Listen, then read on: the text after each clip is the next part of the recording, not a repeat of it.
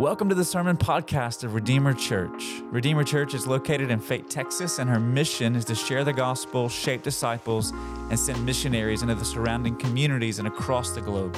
We hope that this week's message will bring glory to God by building you up and result in you looking more and more like Jesus Himself.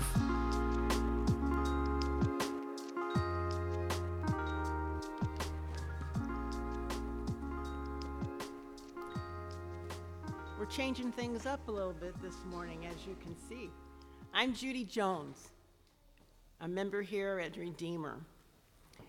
And I made a promise to our pastor, Pastor Shannon, that someday I was going to give a testament of the power of God, of the hope of our God, of the healing of our God.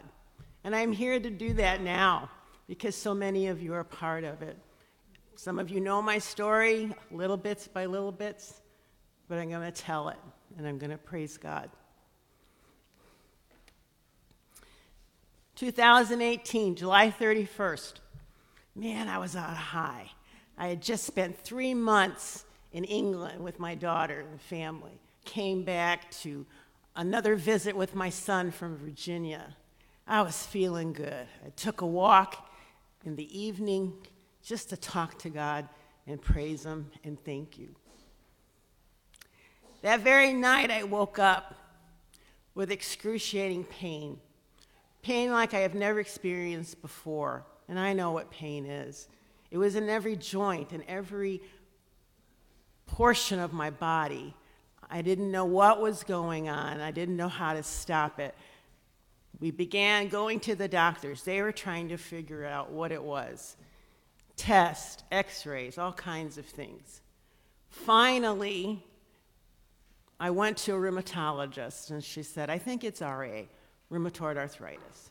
So, for nine months, we tried to treat it. For nine months, it was failure after failure with every drug that they tried. And I'm thinking, what's, what am I going to do? Well, I was a little surprised because fast forward nine months later, Mother's Day 2019, I give myself an injection of one of the biologics that they were treating me with, and something goes crazy, and something's not right, and a voice in my head is saying, Get to the ER. So Charles gets me to the ER. It's a huge frenzy when I get there. I don't know what's going on. All I know is I'm in pain. I don't, I'm confused. I can't breathe. Something's not right. They then decide, uh uh-uh, uh this is too much. We're sending her to the big hospital in Dallas. So, another big frenzy, getting me in the ambulance, getting me there, and my husband following behind. We get to the hospital in Dallas. We realize this is pretty serious. I have sepsis, I have pneumonia, and I've had a heart attack. My life changed. I can't even snap, but it changed like that in a minute. I could see my daughter and my husband look like two deer that were in the headlights of a car. Like, oh my goodness, it was crazy. But you know, let me tell you what happens. I didn't leave the hospital until the end of May. That voice in my head would speak to me four more times, telling me, Get to the ER. Each time the ER staff would tell me, You know, it's a good thing you came in because you wouldn't have made it.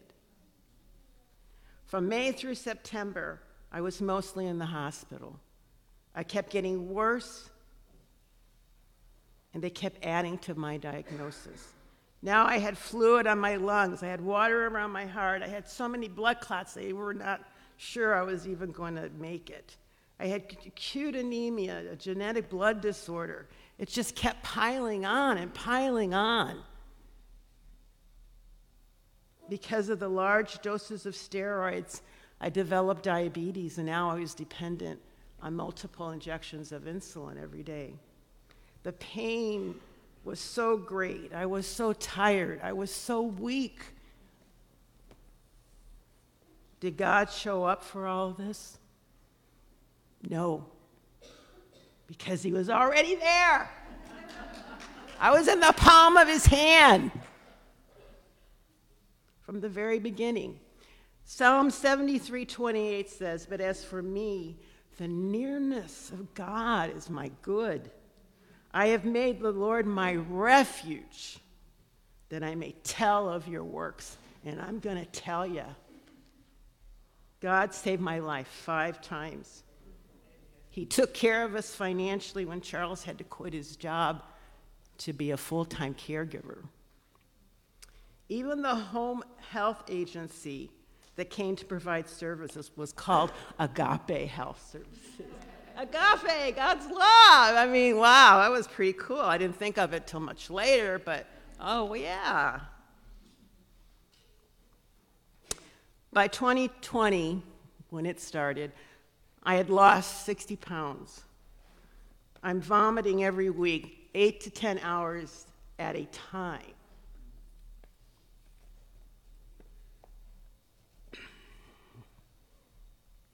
I now have what they call a jackhammer esophagus.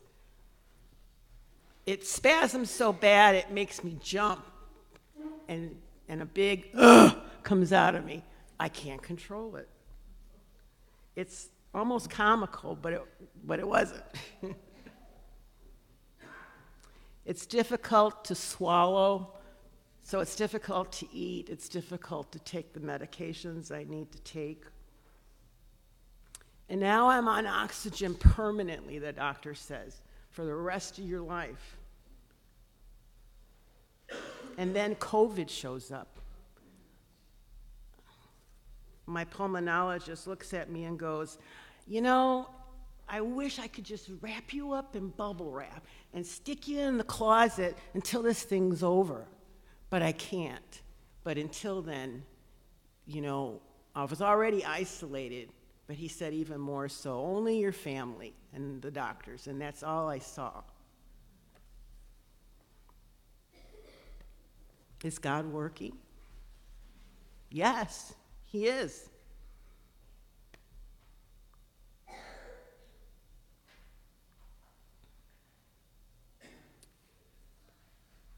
He leads me to a new rheumatologist who diagnoses me with lupus. It's an autoimmune disease that attack soft tissue, the joints, the lungs, the brain, the skin, the kidneys, and other things. There's no cure. And this doctor, though, specializes in lupus. Isn't that cool? But we begin a new round of drugs, which causes me to lose my hair twice. That wasn't fun. And I needed a new bed because I was so sensitive to pain, just a cover moving over me would hurt. I needed to be at a 45 degree angle to sleep because my lungs were so damaged. And God provided $5,000 to buy me a bed. You know, so that was God working. That was awesome. Now we get to 2021. I'm thinking, shouldn't this be done by now? But I'm getting worse instead of better. The pain level's unbearable. I'm seeing six specialists by this time. I'm really beginning to think maybe God's going to take me home. And I should be responsible and get ready for that. So I asked my sister, come on over and I'm going to show you what I want to wear in that casket. And she goes, Don't talk about that. I said, Why not? I know where I'm going. I'm not, that doesn't upset me, but I just want to make myself prepared and you prepared. But don't tell Charles that I'm doing this. uh, during this time, we lost my father in law, we lost an uncle, and I couldn't be there. I couldn't be there to support him because I couldn't travel. It was hard, but God was there in the midst of it. Just when I thought it couldn't get any worse, at the end of 2021, I got a rash from here all the way to my feet. I went to a dermatologist. They did a biopsy. They said, Well, you now have skin lupus too. And so that meant I had to always be covered up when I'm out enjoying the sunshine. Sunshine affects the lupus and makes it worse on the skin. and then I started yet at the end of 2021 another drug. Many of them were failing because I would react to them. Many of them just didn't work. But we had another drug. Is God still working? Yes. Because He finally leads me to a pain doctor who helps my pain. He leads me to a new GI doctor who specializes in esophagus disorders. He leads me to a dermatologist that I just said understands lupus. In fact, she's the one that realized some of the medications I were taking were actually triggering the lupus. So she calls the other doctors to say, hey, stop. You're adding to the problem, you know. So the doctors had to talk to one another. That was a God thing. During this time, though, in 21, we realized this guy over here needed a break. He was constant caregiver. He did everything because I was so helpless. And God brought my loving sisters in from out of state to take care of me and sent him off on a trip to see our son and go fishing and go camping. Later, again, the kids got together, paid for a trip for him to go see his beloved Navy play up in Oklahoma and take a motorcycle ride to get there. God provided those because he knew those details and what we needed, and it gave us encouragement to both of us. Now it's 2022. Are you getting bored? I'm still pretty miserable. But now I know I have enough strength. I'm going to hobble with my little tank to church, back to church, back to Redeemer. I miss you. I need you. I joined a small group, and my life's changed so much more, even. They spoke encouragement into me. They were mighty, mighty prayer warriors. They loved me. It was good. Is God still working? You betcha. I finally get cataract surgery. I had lost, I had gotten cataracts for a year and a half because I was on such strong steroids.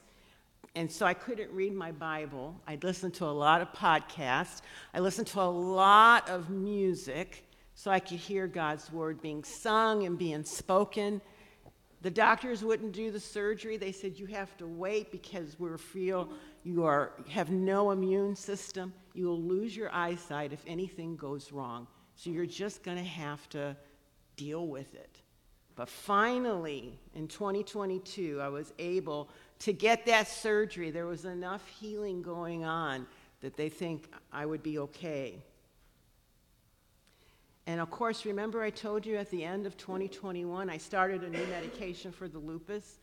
About four months into 2022, I began to notice a difference. Hey, something's going on here, something's working. The pain is still there, but not as much. I'm able to move my hands. Walking was very, very difficult. My feet, I could tell a difference in my knees and my back and my neck. Something was going on. But also, I also know the years of physical therapy were working too. I thank God for physical therapists. Believe me, they work wonders. But something exciting happened in that year, in 2022. For the first time in four years, we decided we're going to try it because I felt a little better. We're going to do a trip We're going to go and see my son in Virginia.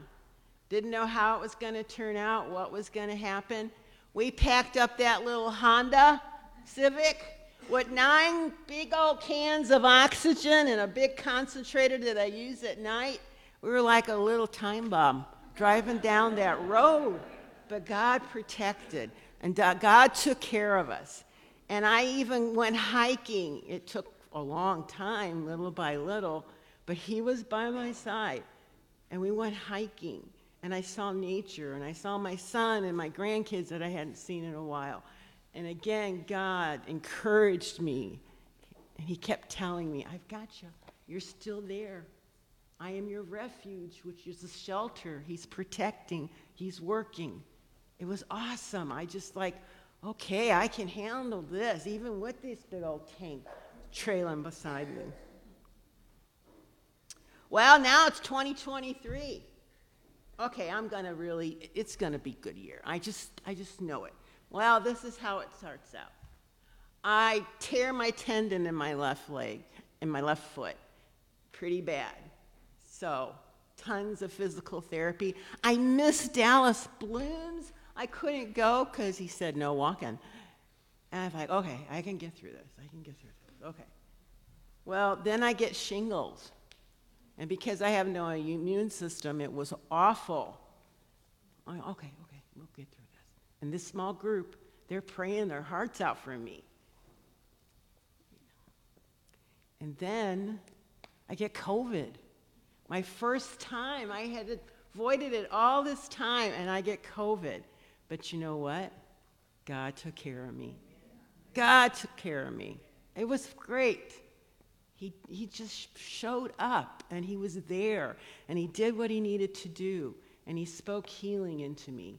But now I got to tell you the most exciting part of what God did in July of 2023, just not too long ago. My cardiologist had been following me because I had um, an aneurysm in my aorta, which, you know, can be pretty serious. So they are doing another x ray, it's been a year, to check on it. And he calls me from the office and says, The aneurysm's gone. It's just gone. He said, Your heart's looking good. We still have a few things that you're going to have to stay under my care, but man, has it improved and gotten stronger. I'm like, praise God. Well, then I'm, I'm noticing something strange. Something's happening. And then I have my pulmonologist appointment a couple weeks ago. And he wa- and this is the person I had told my life group. I said, of all the doctors, I want this man to have a wow moment. I want him to see the power of God. Because this is the man that said, You are permanently on oxygen the rest of your life. Anyway, I'm in that exam room. He walks in and he actually says, Wow! and I go, Did you see it? He goes, Yeah, because the only thing I could understand on that x ray when it got to the lung part was no pleural effusions, they're gone. And, but then he tells me the rest. He interprets the rest of the medical jargon. He says, You have lung disease, but it's improved. And, he, and I said, What does this mean? I'm, I'm getting excited.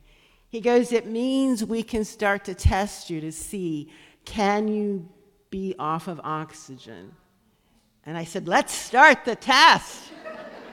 you know, so the daytime test involves keeping a a, a, very detailed journal of every activity I do, and he wanted me to try all kinds of activities without the oxygen, oxygen and wearing my little finger thing that tells you what your level is, and keeping that log. I send it off to him. He calls me back after a week, after a week, and he says, "You know what? You don't have to have oxygen anymore during the daytime." Say goodbye to those tanks. And I'm, I'm just like, all right. And then the next test is the nighttime test. where you they hook you up to a little machine that records the data, and I'm sleeping without the oxygen. And then we take it to a facility that downloads the data and then reports back to him. So a couple days later, I'm waiting, and I, he calls and he said, Well, you did really good most of the night, but we have some times when you didn't, and it dropped down into the 80, 85, and a little bit lower. And he said, So that I really want you to stay on that oxygen therapy at night. And you know what? I was like, That's fine. That's great. I can handle that because I had the freedom to go and do what I wanted during the daytime. If I had to come back at night and hook up to the oxygen, no big deal, you know. That, that was no big deal. But God met me where I was at, and He never left. He was my refuge, He was my shelter. Even when I couldn't read scripture, even in the beginning when my mind was in a fog, I couldn't even think straight. I couldn't remember things. My poor husband, I'm, I'm so glad people prayed for him because the, he needed the, so much patience and strength and stamina to take, take care of me. And he did. And that is a testimony to his faithful love. Was it easy? No. Did it stress our marriage? Yes. But we were faithful to be obedient and love one another the way Christ wanted us to love one another it's exciting. I feel like a new woman. Oh, and I started driving. I hadn't driven for four years because of all the problems and medication problems and vision problems and strength problems. And I started driving again, which he was like jumping up and down. You know. So we were just praising God these last couple of weeks. You know, you, some of you have seen me come to church without the tank.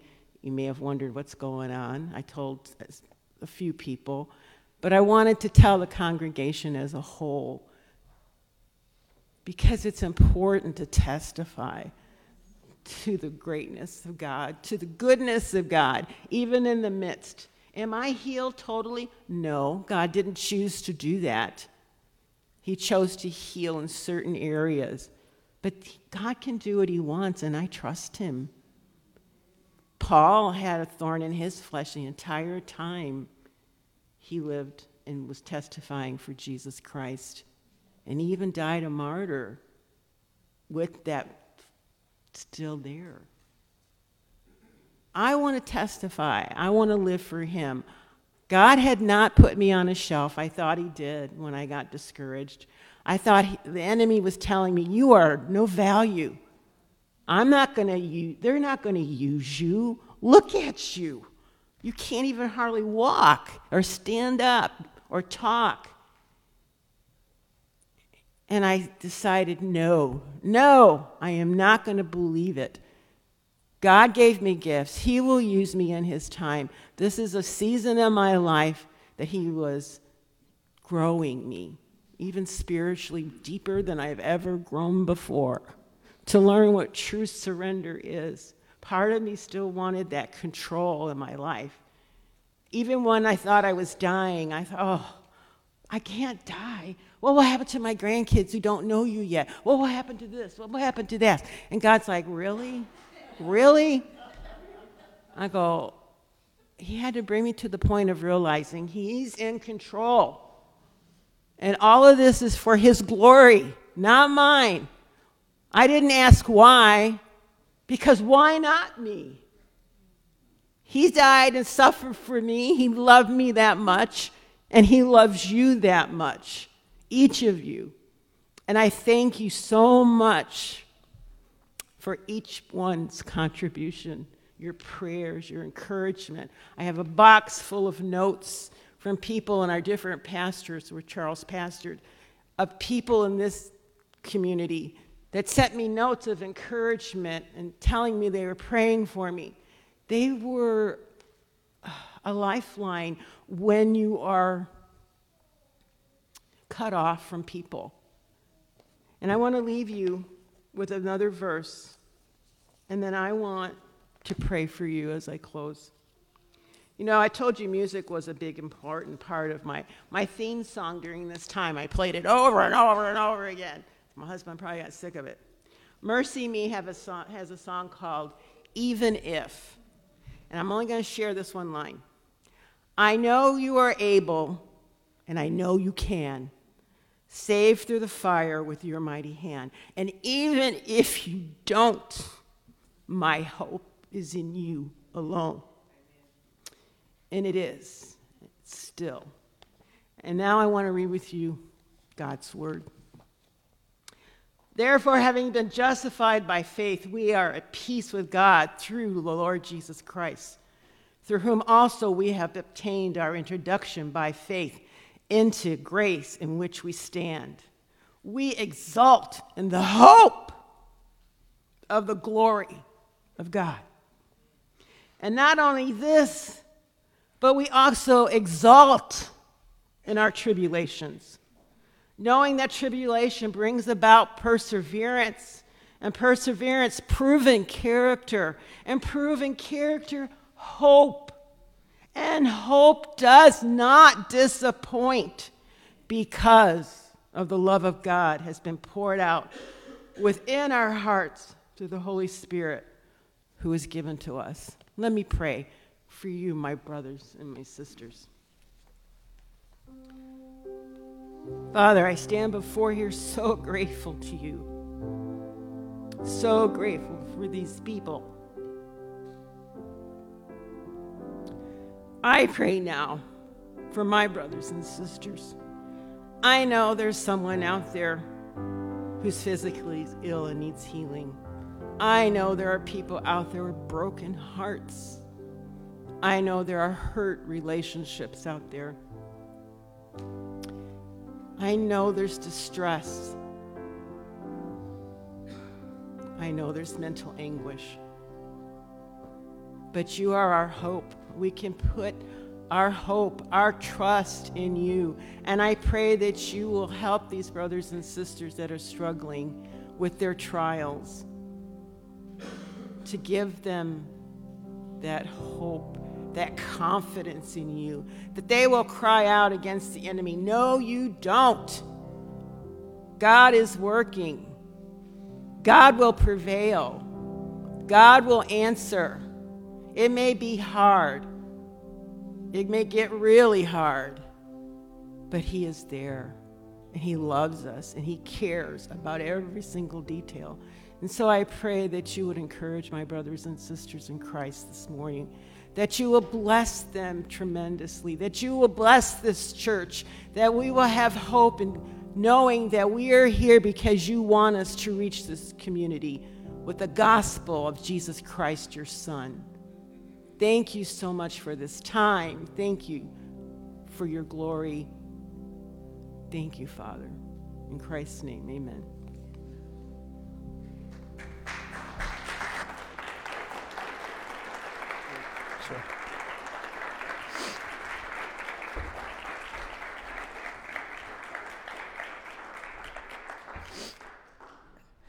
All right, I get to follow that. Uh, do we need a sermon? Probably should give Bethany a hand too for being up here and not bawling her eyes out while listening to that. So. All right, for those that don't know me, my name is Stanley. Uh, I serve as an elder here uh, at Redeemer, and so um, if we haven't met, um, I'm so glad that you're here and chosen to worship with us. If um, if you're new here, uh, we have one of these guest cards probably a, on a chair close to you or uh, you can scan the QR code in front of one of the chairs. Uh, that will take you to a form, uh, online form uh, that looks like this. And we would love to, you know, if you leave your information, give you more information about Redeemer and contact you if you have any needs. Uh, and also on the back, if there's prayer requests, things that we can pray with you or for you, we'll be happy to uh, do that if you can put your prayer request on there and drop it in the kiosk in the back.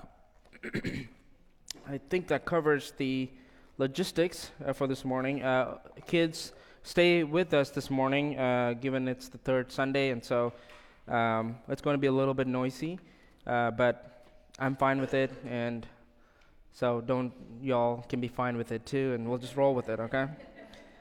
Um, all right, so we um, we're in a series, or we've been in a series called uh, Indestructible, where we are looking at this idea of hope in the Bible and what hope uh, looks like in these different characters or um, in these different books of the Bible and different characters in these books, and kind of learning from them of what it means to be a hopeful people. And the, the idea is, as I think I shared the first week, uh, is that we as a church will become a people of hope. I mean, uh, listening to Judy's uh, story, I think you just hear this theme of hope and uh, this expectation of goodness from God, even when you don't see it, even when the circumstances um, don't um, uh, show any signs uh, or any reasons to hope. And so um, I think this is what we're uh, hoping to accomplish. And today we are in the book of Ruth and looking at how Ruth, as a story, um, teaches us about hope and what the theme of hope looks like in this book.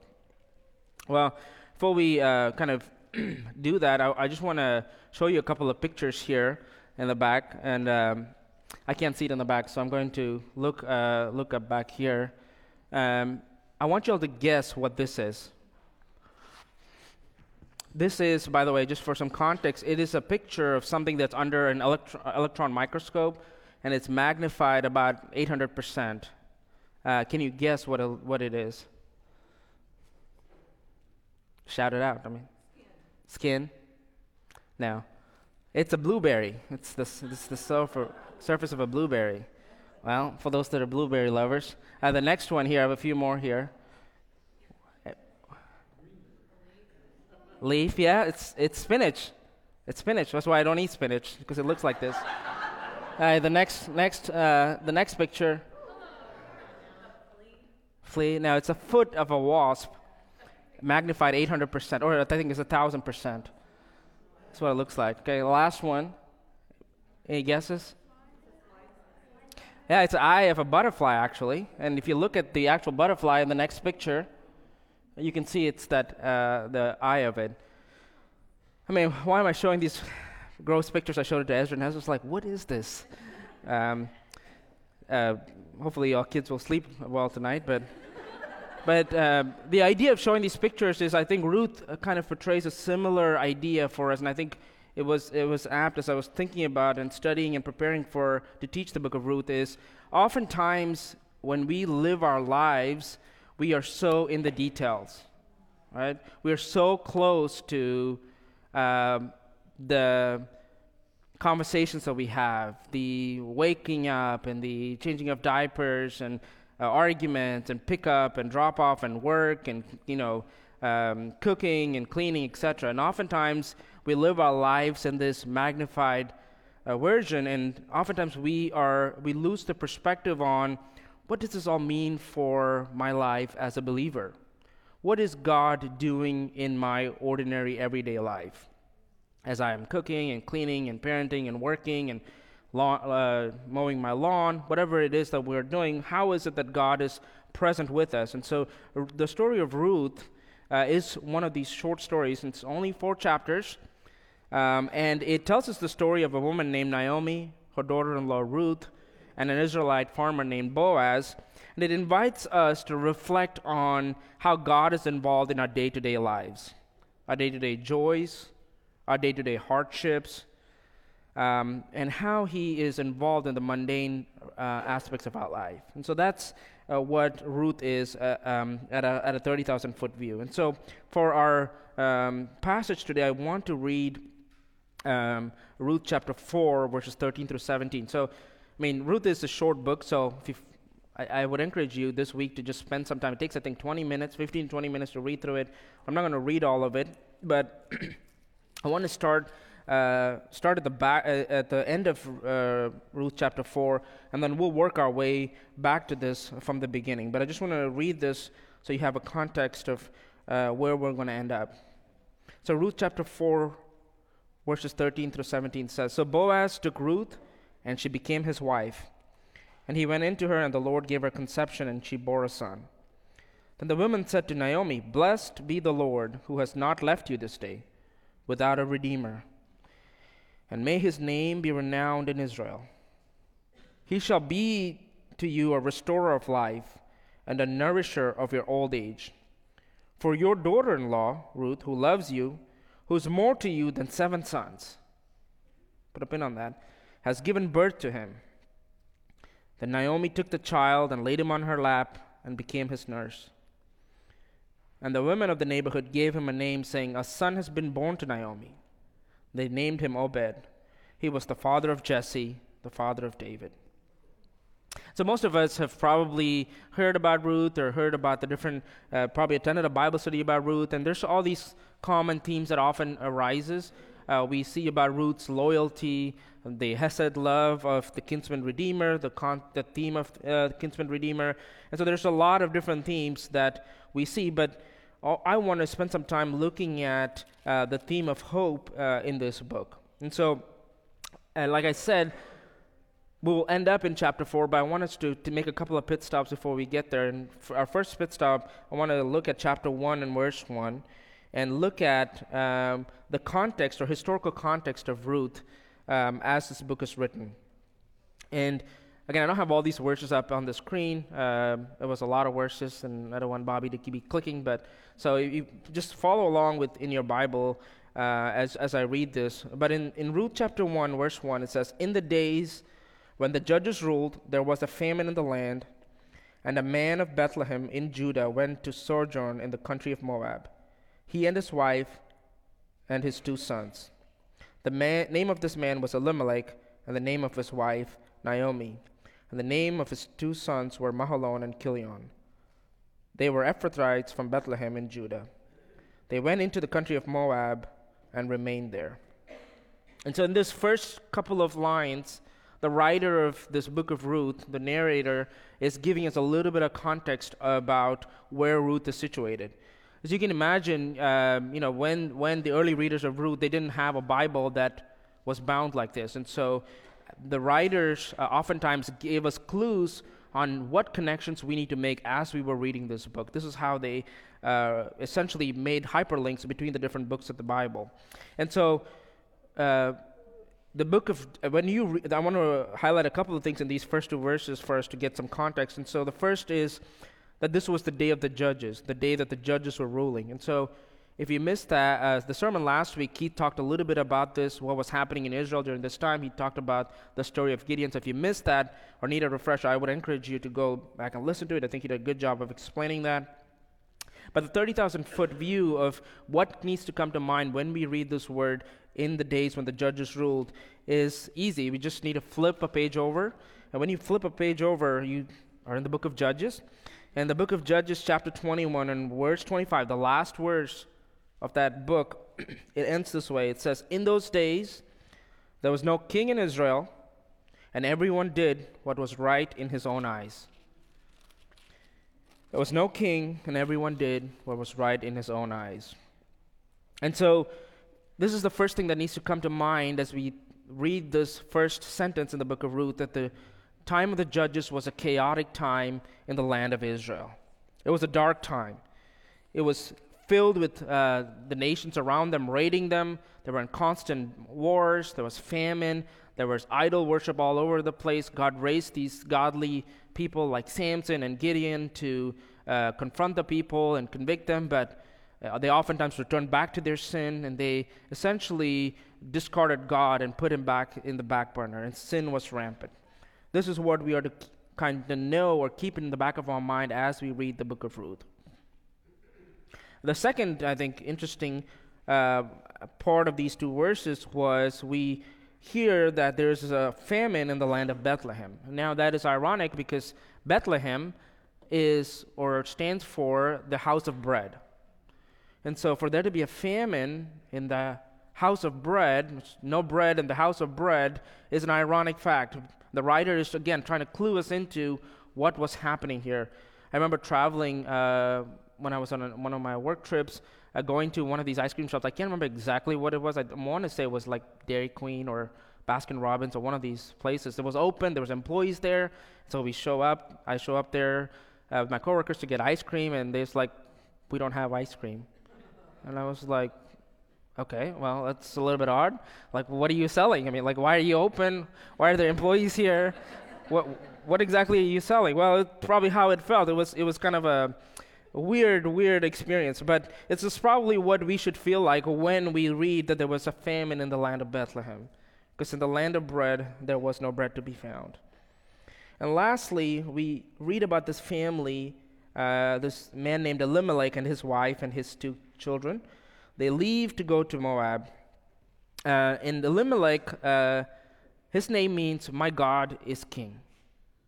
So the guy or the man whose name is My God is King leaves Israel when there's no king in Judah to go down to Moab. And the Moabites, again, when you think Moabites, it should clue you into not friendly to Israel, not the kinds of people that Israel want to be associated with. They were essentially the descendants of the people of Sodom. And so these are not the kinds of people that Israel wants to be uh, associated with. This is not somebody you would go to for help. But this is where Elimelech finds his family trying to escape the famine in Bethlehem, and we find ourselves uh, in, this, uh, in this time. And so, as they make this journey, um, few years into it, Elimelech dies. His two sons, Mahlon and Chilion, take Moabite wives, uh, Orpah and Ruth. But then they die too, and leaving j- uh, just uh, Naomi and her two daughters in law to live. And so these three widows now have to make some choices on how they're going to survive life in a patriarchal society without any form of work, income, security, or any type of protection. And so Naomi, with no really no reason to stay, uh, decides she's moving back home. Uh, and she tries to convince her daughters-in-law to stay in their land. I mean, she knows the life of a foreign widow in Israel is not going to be pleasant. She know that she she knows that nobody's going to marry them in Israel because they're Moabites. She knows that uh, they're not going to be able to work or find work, and so life is going to be hard. So she, she compels them to stay in Moab, to go back to their people and their gods. And uh, Orpah listens to her and decides to do that. Uh, uh, Ruth, on the other hand, is uh, decides that she is actually going to be committed to Ruth and decides to make her way back to Bethlehem with Naomi. So, as we see these two women make their way back, I think it sets up a case study for us to keep an eye on or understand what hope looks like when tragedy hits. What hope looks like when tragedy hits. Now, remember, I think we've talked about hope. It's been defined a couple of times, but if you've forgotten, um, hope is the eh, hope in God is the anticipation or the expectation of goodness from God. It's the anticipation or expectation of goodness from God. And it's the attitude that we live in as believers where we expect goodness from God irrespective of the circumstances we live in, irrespective of what is happening around us. So let's look at these two characters in contrast uh, as we look at these two um, women and kind of contrast their responses to tragedy. I think something that jumped out to me as I looked at these two, uh, as I studied this book and looked at these two characters, I think we see that Naomi is a picture of somebody who loses hope in the midst of tragedy. Can't blame her. It's a difficult situation, but she is a picture of somebody who's lost hope when tragedy hits. And Ruth, on the other hand, is a picture of somebody who decides to hope in God when tragedy hits. And I think this is an important distinction as we look at how they respond to their life circumstances and how they respond and how they uh, behave as the story kind of develops. So it brings me to my first point this morning, and that is that worry and hope are in competition to shape our outlook of life. Worry and hope are in competition to shape our outlook on life. I think this, um, as we kind of look at this story and kind of spend some time looking at Naomi, I mean, think about where she's at. Uh, she leaves uh, Israel with a, fam- uh, with a family, a husband, and two sons. She's prospering. She she's able to find uh, food and um, uh, provisions in Moab. But fast forward about 10 or 20 years later, she's completely devastated. She's a widow, no source of income, no sense of protection, no land to work on, nobody to support her, and she finds herself completely hopeless in a hopeless situation. In verse uh, 6, and I will read that, she hears that God has now blessed Bethlehem with food. And so she decides to cut her losses and go back home. It's like, I don't have anything to offer here. I, there's nothing here for me, so I'm going to go back home. She also, she not only decides to cut, cut her losses, but she also decides to end her relationship with these two daughters in law that have been with her. These were her closest relationships, as we can tell. She sees her future as being uh, full of poverty and uh, fruitlessness, and she doesn't think theirs is going to be any better. So not only does she not have hope, her hopelessness kind of seeps into her relationships, her closest relationships, as she tries to convince her daughters in law, who are Moabites, to stay in their land, to stay with their gods, instead of coming and being part of Yahweh's family. And she tells Orpah and Ruth, I can't have any sons or that you are going to be able to marry, so stay here. Go back to your people, go back to your gods. This is the state that we find Naomi in. Worry and fear has kind of taken on her, in her life, has taken root in her life. And on top of that, her outlook being hopeless, her relationships being torn apart, she believes that God is punishing her uh, and that, that, God has abandoned her. I think it's, uh, let's look at verses 19 in chapter 1 again, and we'll read through the end of uh, chapter 1. It says, The two of them went on until they came to Bethlehem. They came to Bethlehem. The whole town was stirred because of them. It had been 20 years since they had seen her, so they said, and the women said, Is this Naomi? She said to them, Do not call me Naomi. Call me Mara, for the Almighty has dealt very bitterly with me. I went away full, the Lord has brought me back empty. Why call me Naomi when the Lord has testified against me, and the Almighty has brought calamity upon me? So Naomi returned, and Ruth the Moabite, her daughter in law, with her, who returned from the country of Moab, and they came to Bethlehem at the beginning of barley harvest. Naomi is responding to the crowds that meets her in Bethlehem and says, Don't call me Naomi, which, by the way, Naomi means pleasant. She says, Don't call me pleasant, call me Mara. What does Mara mean? Bitter. Just call me, the Lord has dealt bitterly with me, so call me bitter. This is somebody, it's a picture of somebody who's lost hope. But we have a benefit as readers of the book of Ruth to see Naomi's picture in a zoomed out view. We don't have to stare in to the eye of the, the foot of the wasp or the eye of the butterfly. We get a zoomed out view. We get to see the whole butterfly. Was Naomi completely empty when she came? Did she come back empty handed? She felt that way in reality, but was she? As readers, we get to see what she came back with. What are some of the things that we see here that she's come back with? One, she has a daughter in law with her. I mean, I'm not sure what Ruth felt when uh, Naomi said, I don't have anything, I'm empty. I was like, Well, I'm here. Naomi was blind to that. And this is an important fact. I don't think it is, uh, I say that in jest, but it's an important uh, uh, part of the story because remember, I asked you to put a pin in chapter 4 because how is Ruth described to Naomi by the people in the town? That she is better than seven sons in a culture, uh, the, the, the, idea of seven sons indicates a perfect family. When you seven is a sign, it's a number of perfection, and sons indicated a, a fruitful family. And so seven sons indicated that you had a perfect family. And so Ruth is being described as somebody being better than having a perfect family. But Naomi, she's not picking up on the clues. She's completely wrapped up in her situation and her tragedy. She has no hope. Worry has captured her heart. The second thing, Naomi is unaware of what's happening in Bethlehem. We read, uh, the, the narrator tells us that they, they come in at a very uh, interesting time of the year. They come in right as the barley harvest was beginning. Now, I mean, can you imagine the scene? She walked away from Bethlehem and it was empty, the fields were empty. She's coming back to Bethlehem with the fields full of barley probably the hustle and bustle of harvest season, people coming into work, the fields are full. But Naomi is not picking up the clues. She is completely blind to what God is doing. I think this is essentially what worry does for us, doesn't it? Or you can say this is what a lack of hope does for us.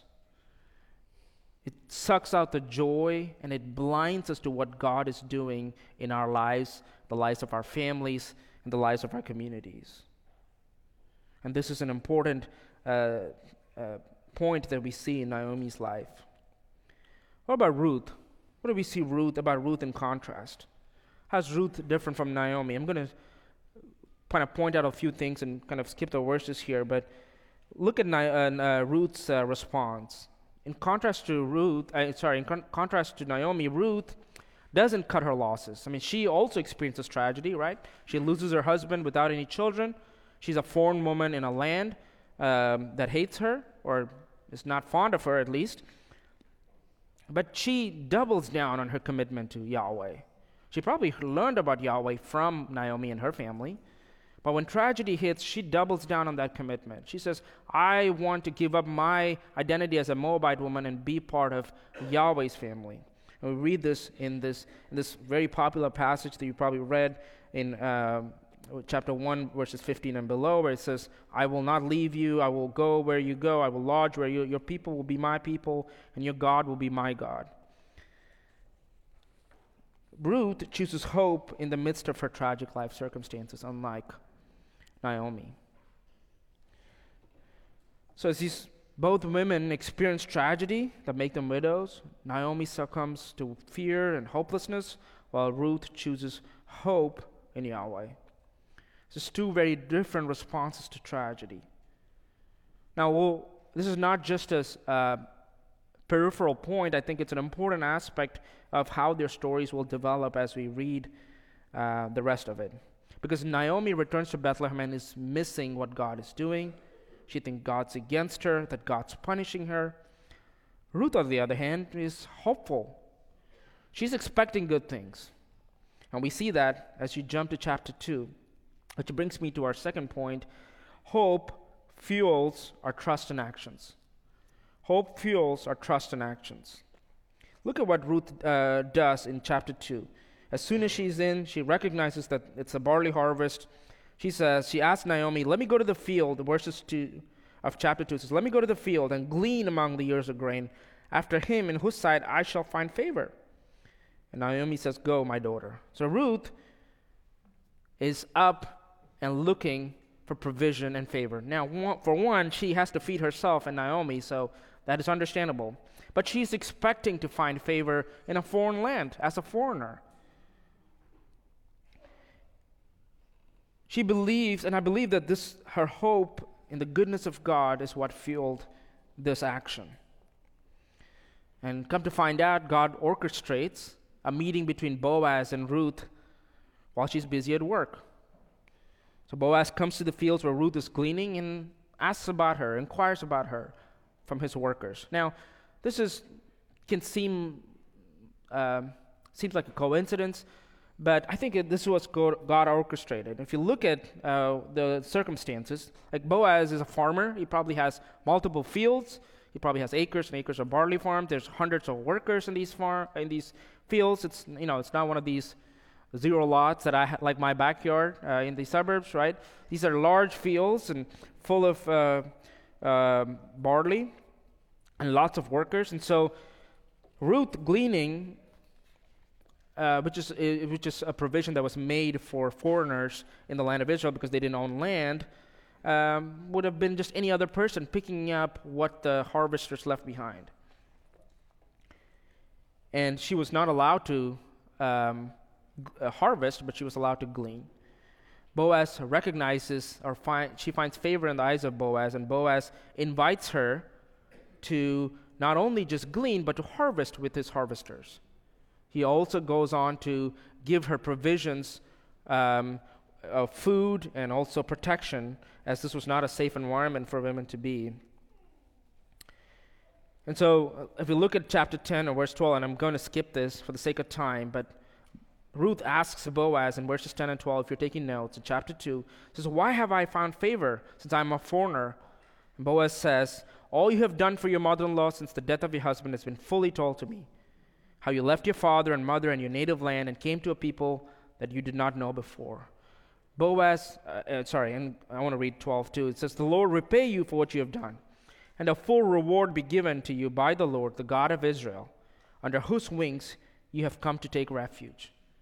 Boaz recognizes that Ruth and her conversion and commitment that she made to her mother in law was a conversion experience where she gave up her Moabite identity to be a part of Israel.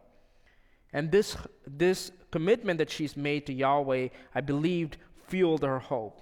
This is what I believe fueled her loyal action. And this is, and this is what Boaz says that she, sh- that she would be, that the Lord repay her for this commitment and this faithfulness that she's made because she's found refuge in Yahweh.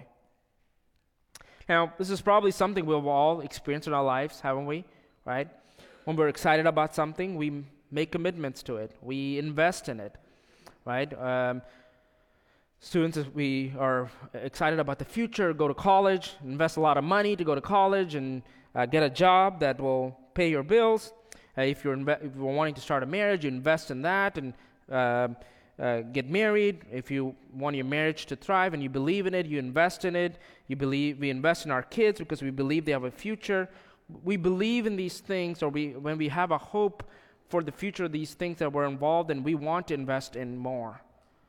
This is true of our um, our jobs, our communities, our homes, our churches. When you believe and you, you have hope for its future and you expect good things to come, you invest time and energy and resources towards it. This is also true, though, for our spiritual lives. And oftentimes I wonder if some of us who have become apathetic in our faith have lost this hope, and thus we have stopped investing time and energy into our spiritual lives. How is that looking for each of you this morning? Are you investing time and energy towards growing spiritually? That's time in scriptures or prayer or in community or serving. What does it look like? Are we doing just the bare minimum to get by, just to show we've checked the boxes? Or is there a commitment to invest? Is there a, a faithfulness in how we undertake those aspects. I think it comes uh, applies to us as a church. Do we have hope in what God is doing here at Redeemer? Are we willing to invest time and energy and resources into it? Or are we, again, doing the bare minimum, checking the boxes, getting the goods, but really want to do just enough to get by? if you find yourself there, and I think it is a sign that you have lost hope in what God is doing, and not only in your life, the life of a family, but in the life of this church. And if you find yourself there, I want to call you to repentance. Reflect on it. Do, I, do we need to repent of that? Have we been holding back when it comes to the kingdom? Have our personal priorities taken, uh, personal agenda taken priority over what God is doing here and God is doing in your own life. Because again, hope fuels action, it fuels trust. And so when there's no action and there's no trust, you have to question what is missing.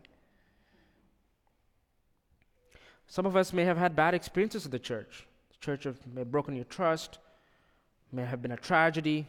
It's not unheard of. But if you're there, can I ask you to surrender those hurts to, to the Holy Spirit. Ask Him to do a work of healing in your life.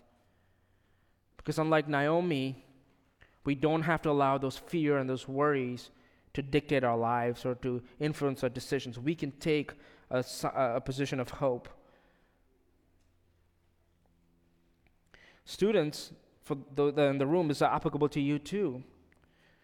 What is influencing your own decisions and actions? Is it fitting in, not fitting in, looking cool, not looking cool? Is it rebellion? Is it fear? Is it uncertainty? What's fueling your decisions? What's fueling your actions this morning? Today's a good day to repent from apathy and surrender to God. Ask the Holy Spirit to fill you with hope so you are aware of what God is doing and you can expect that from God. Because if you lack hope, like Naomi did, then the way to grow in hope is to act in faith. If you lack hope, and the way to grow in hope is to act in faith, which brings me to the next uh, third point this morning, and that is hope grows when we act in faith. And repentance is one of those acts. Remember Naomi? The one that was bitter and she wanted to be called Mara and she's hopeless. Well, things change when Ruth comes home after meeting Boaz. She shows up with way more abundant grain than somebody would have been able to do from just a session of gleaning.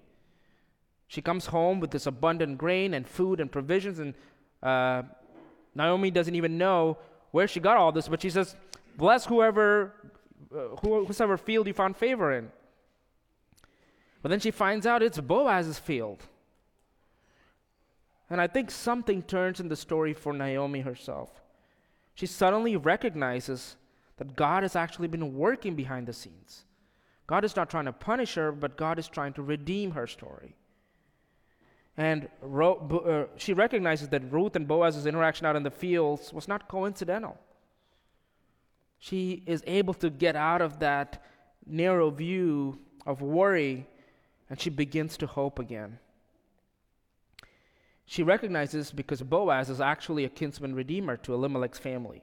Now, just a summary of what a kinsman redeemer is it is a um, um, it was part of the Jewish law, and you can read more about this in Leviticus chapter 25, you know, bedtime reading. You can read about this, and uh, it talks about the idea where here was because only the men could own land, God had made this provision for uh, families whose husbands died or sons died to be taken care of. He didn't want people to be left out. And so, if a man or a husband died and left behind a family, it was the Redeemer's responsibility, oftentimes a close relative or a family member, to marry the widow and protect the family.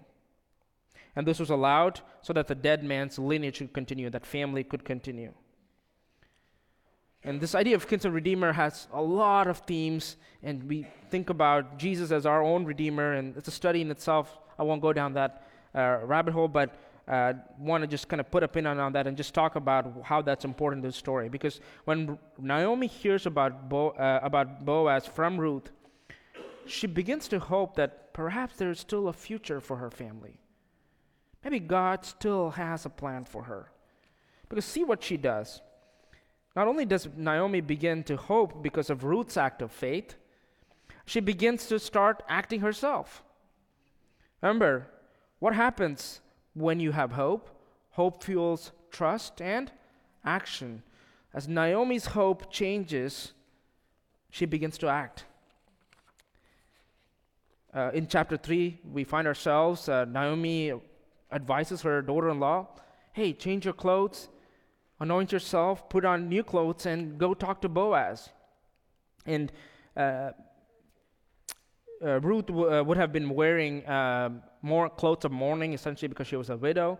So this is her kind of uh, putting on clothes, indicating to the public that she's now available for marriage. And so, on uh, Naomi's advice, she she decides to approach um, Boaz um, to care for them. And so we have these. Um, the, the sketchy threshing floor scene. Uh, won't go into the details, but you, you can read it for yourself. Uh, just, just know it wasn't a sleepover like we think about it. But this is her, um, Ruth acting in, in hope uh, and asking Boaz to accept her, uh, Ruth, as his wife and to care for her and Naomi. So this is, the, this is what she is doing in that, uh, in that passage in, in, in um, Ruth chapter 3. Boaz is startled and is taken, overtaken by her, her kindness, that she would pick him over the young man, as, as he says in the, in the, in the passage. So, no, not only does Ruth's faith or hopeful action change Naomi, it changes Boaz's trajectory as a farmer. He's in the middle of harvest season. Now he's planning a wedding. And Boaz's trajectory changes too as he interacts with Ruth. Isn't that awesome? And see how that makes a ripple effect. That brings me to the fourth point this morning. We're almost there. And that is that hope helps us trade our agenda for God's agenda. What do I mean by this? Again, Ruth, uh, the whole book of Ruth has about 85 verses. So I feel like everything that's included in it is probably somewhat important. There's so much imagery in here. But the one story that is interesting uh, uh, that I think uh, I want to just kind of spend a few minutes looking at it. I would have liked to read uh, Ruth chapter 4, verses 3 to 6. This is, um, but I'm just going to summarize it for us. As Boaz begins the proceedings to marry Ruth, he finds out that there's actually a closer relative to uh, Elimelech's family and Naomi. And so he goes to this uh, closer relative and says, Hey, they need to be redeemed. Would you like it to redeem them? And he was like, Yep, I'll take the land and I'll take, you know, uh, do whatever is needed. But it's like, oh, actually, there's also this Moabite wife of one of the sons that you would have to marry. Uh, he was not a, about that life. He didn't, as, as an Israelite, he didn't want to, a Moabite in his family. He didn't want to marry a Moabite. He didn't want kids with Moabite. And so uh, we read at the end of chapter, oh, sorry, uh, in, the, um, in chapter 3, verses 6, he says, I'm sorry, chapter 4, verses 6. He says, Then the Redeemer said, I cannot redeem it for myself lest I impair my own inheritance. Take my right of redemption yourself, for I cannot redeem it. The close relative is excited about getting the land and the financial impacts of being a kinsman redeemer, but he didn't want all the relationships that came with it. He was like, I'm out. His reason was he didn't want to impair his own inheritance. He tells that he's not act, eh, which essentially tells us that this relative was acting as the kinsman redeemer not for the right reasons. Because remember, the kinsman redeemer was put in place to care for, the, uh, f- uh, for a family that was in need, to, to, to continue this lineage of the, of the family whose uh, husband had died. But he's not interested in any of that. He's about his own agenda, which is to grow his own wealth.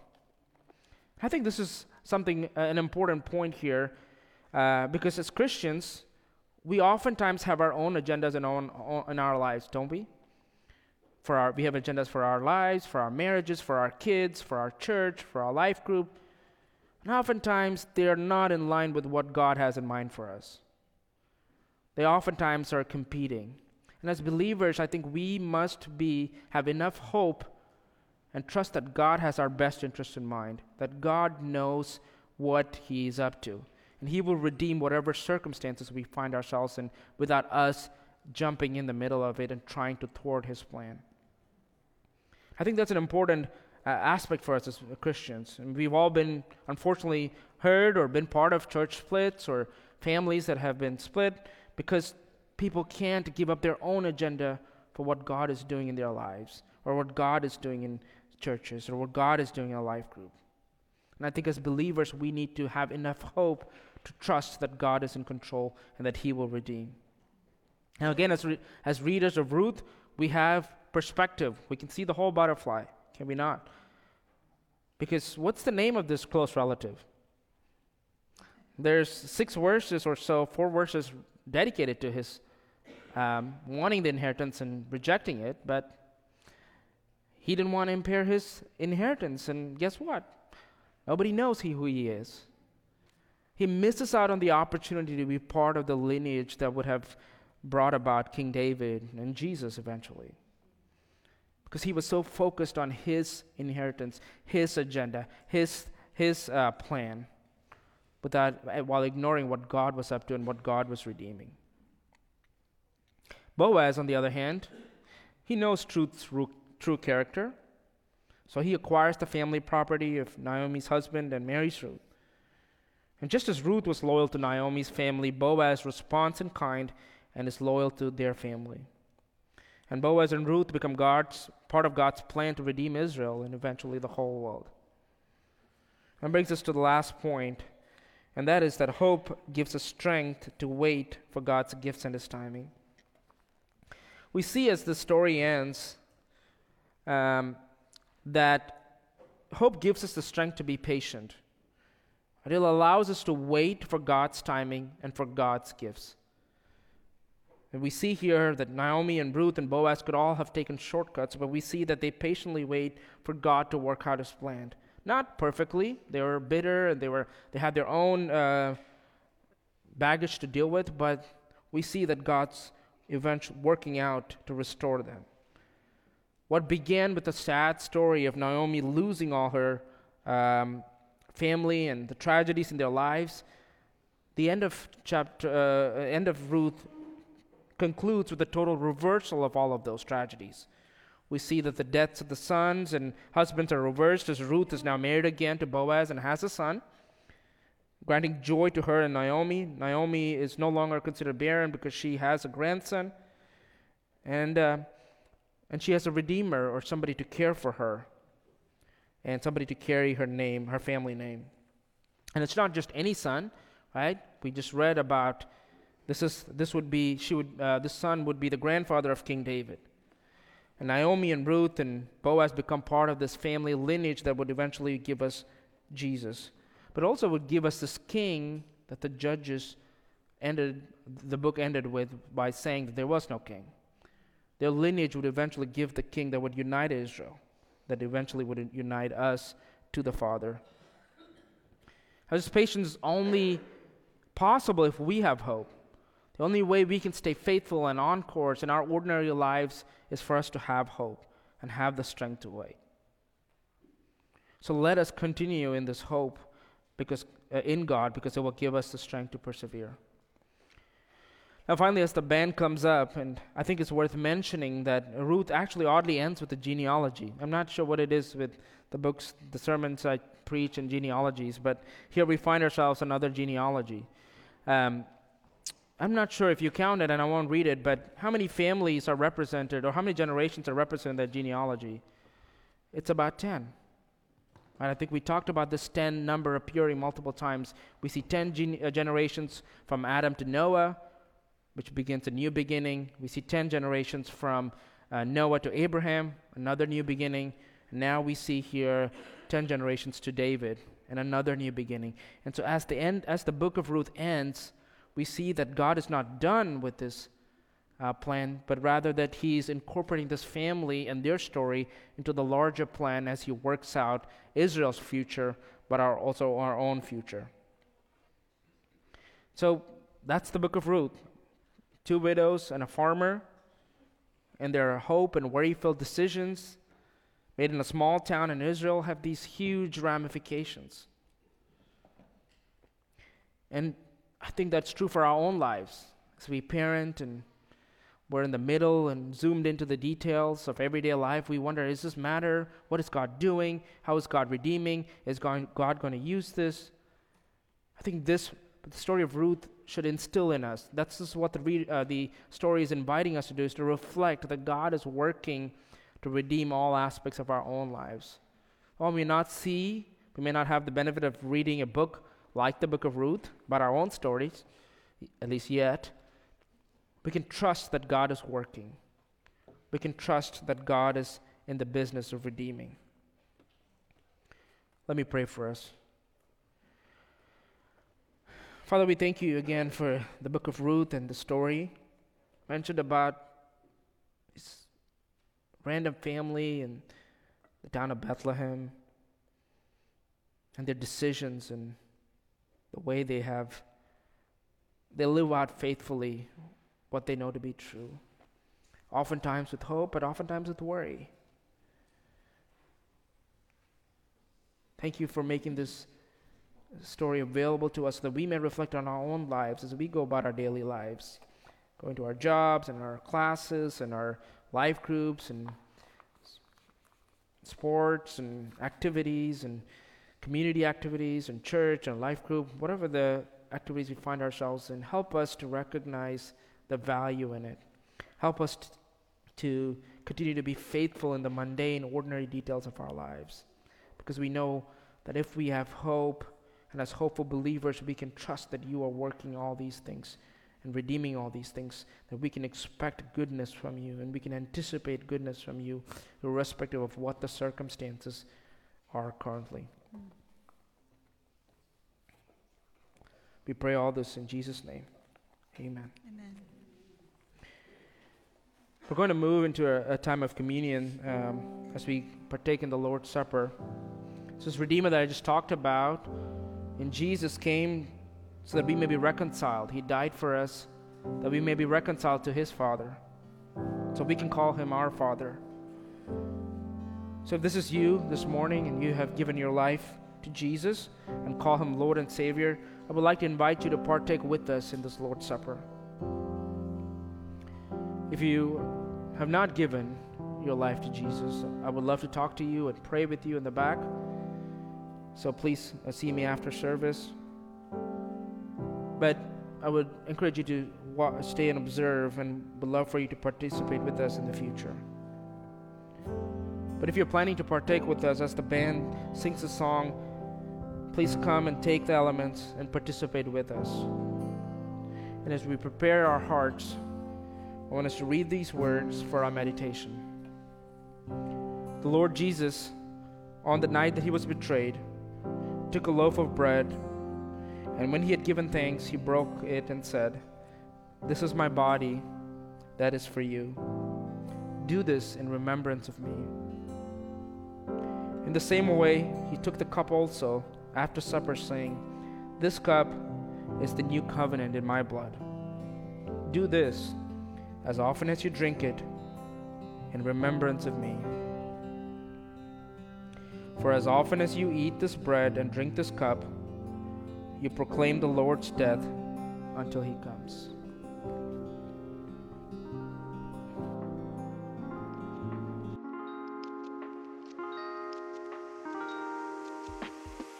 Hey, this is Pastor Shannon, and I want to thank you for tuning in today.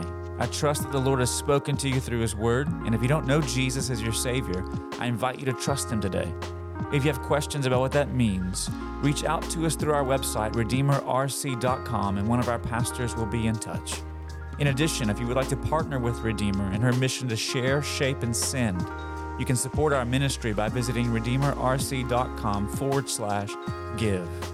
Now, this podcast is not intended to replace your active participation in the life of a local church. But tune in next week as we continue to lift high the name of Jesus through every paragraph, passage, and page of the Bible.